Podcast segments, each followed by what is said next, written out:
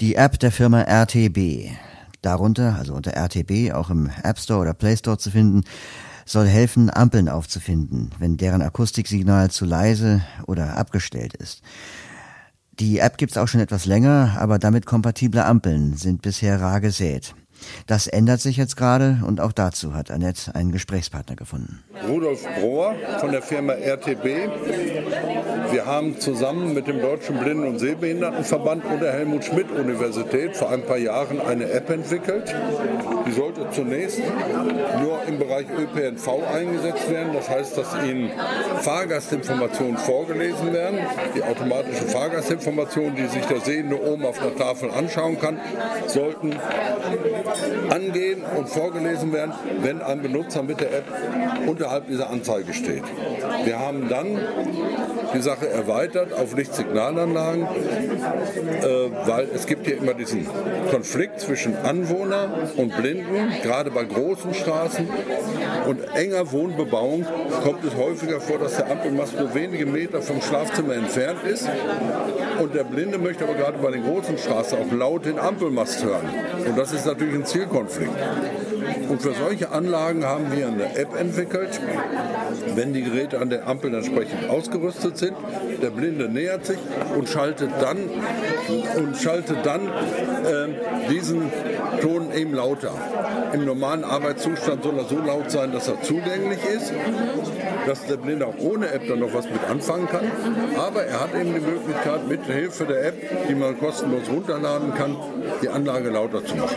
Wir haben schon erste Versuchsanlagen erfolgreich in, in Berlin zum Beispiel gestartet oder gerade war ein Vertreter aus Hannover hier, die haben schon drei Anlagen im Test. Die Stadt möchte da gerne mehrere Anlagen mit ausrüsten, immer da, wo es zu diesen Konflikten kommt. Das heißt, man stellt den Piepton lauter und auch um die Ampel zu finden.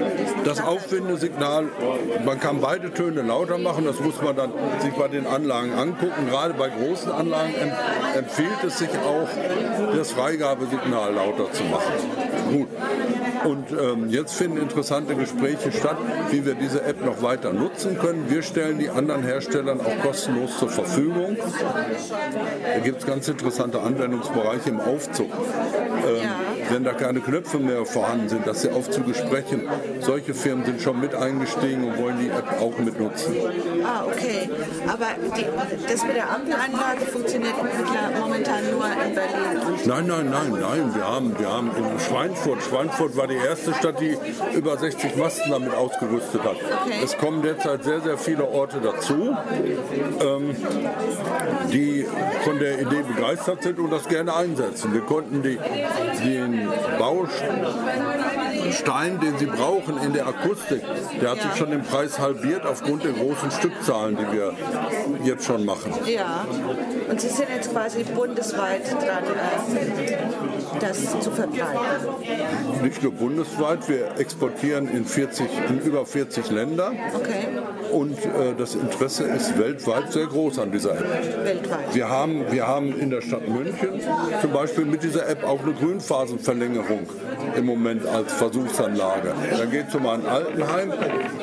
Das liegt an einer sehr großen und stark befahrenen Straße. Und äh, die alten Leute kommen nicht schnell genug rüber, aber mit Hilfe der App, die Anlage erkennt das und verlängert da die Grünphase. Ah ja, okay. Auch ein Einsatzgebiet. Für die, die keine App nutzen wollen, die können hier ein Handgerät benutzen.